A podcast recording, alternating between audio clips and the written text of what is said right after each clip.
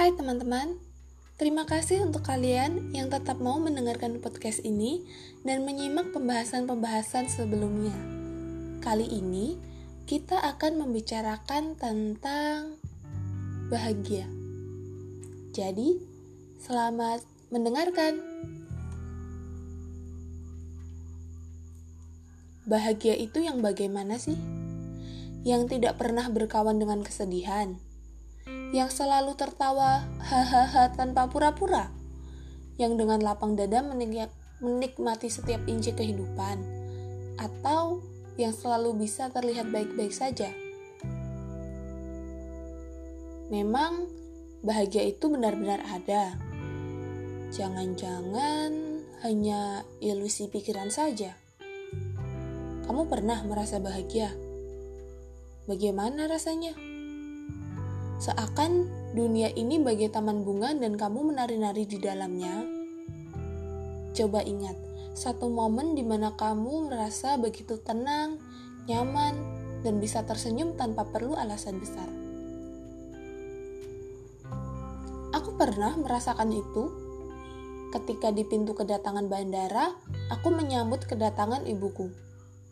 Kami berpelukan lama, meredam rindu masing-masing atau di momen lain ketika aku duduk sendirian di coffee shop, menikmati kopi favoritku americano, membaca buku, dan mendengarkan lagu-lagu milik Taylor Swift. Atau saat aku duduk menatap lautan luas di bawah terik matahari dan jauh dari suara deru kendaraan. Saat itu, aku rasa dunia ini menjadi menyenangkan, meskipun aku tetap punya kesedihan-kesedihan lain mimpi buruk, beban, dan masalah. Bahwa ternyata merasakan bahagia tidak harus selalu diiringi dengan tidak punya masalah, tidak punya beban, dan selalu tertawa. Karena bahagia dan kesedihan akan selalu berotasi. Bukankah hidup tidak melulu tentang bahagia dan kesedihan? Jadi, apa yang sebenarnya ingin aku katakan? Bahwa ternyata bahagia itu pilihan. Tidak perlu mencari-cari bahagia karena tiap-tiap dari kita bisa menciptakannya. Hah? Bagaimana bisa? Tinggal ubah saja kacamatamu dan lihat sisi lain dari dunia. Kalau di depanmu yang kamu lihat hanya masalah-masalah masalah, gak punya duit, lapar, kesel, bad mood, Coba geser sedikit.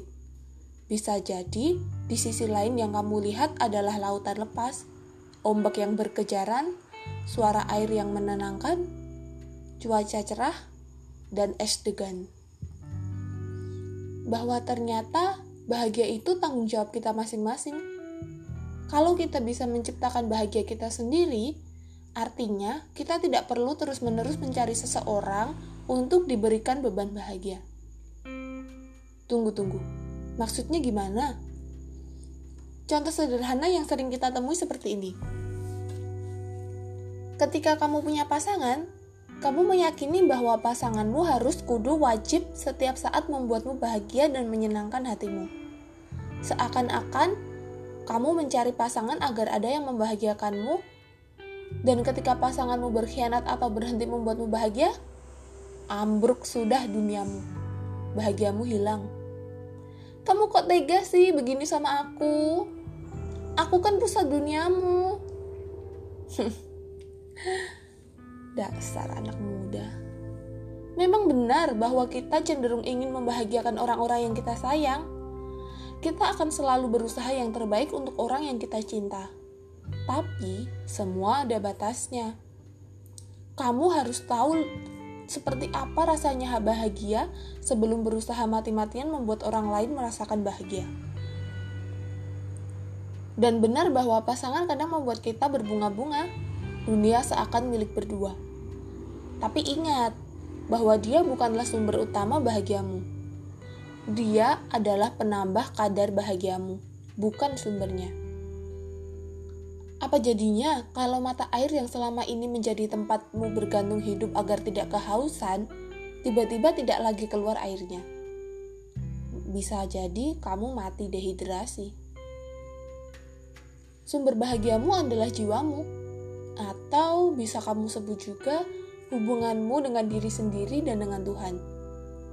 Bahagia ada pada titik di mana kamu tidak perlu berusaha untuk mencapainya atau memaksa diri untuk mencoba menikmati. Karena bahagia ada di mana-mana. Asal kita membuka mata. Bahagia itu mengalir di setiap waktu. Hanya saja kadang kita menutupinya dan sibuk melihat luka-luka lama. Tentu saja, masalah, beban, tanggung jawab akan tetap ada meskipun kita bahagia. Tapi setidaknya, kalau kita tahu caranya bahagia, ketiga hal itu tidak akan terasa berat. Kita akan merasa lebih ringan untuk dihadapi. Bagaimana caranya? Rasakan hidup. Dengarkan musik favoritmu.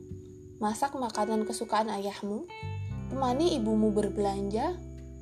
Dengarkan cerita sahabatmu bermain dengan adikmu, minum kopi favoritmu, lihat langit saat cuaca sedang indah, lihat senja di teras rumah sambil makan biskuit, berbincang dengan teman, mencoba hal baru, terbang, teriak, menari, berlari. Banyak hal. Kamu akan selalu bisa menciptakan dan merasakan bahagia kalau kamu sadar bahwa bahagiamu tidak digenggam orang lain. Berhenti menuntut orang lain untuk bertanggung jawab atas bahagiamu sadari bahwa mereka penambah kadar bahagia yang sewaktu-waktu bisa menjadi alasanmu untuk bersedih. Kenali dirimu lebih dalam, kamu akan menemukan bahagia di hidupmu. Syukuri kehadiran orang-orang kesayangan di sekitarmu, maka bahagia akan mengalir di dalam jiwamu. Ingat ya, bahagia bisa kamu ciptakan, bisa kamu temui di mana pun, dan kamu berhak bahagia atas hidupmu.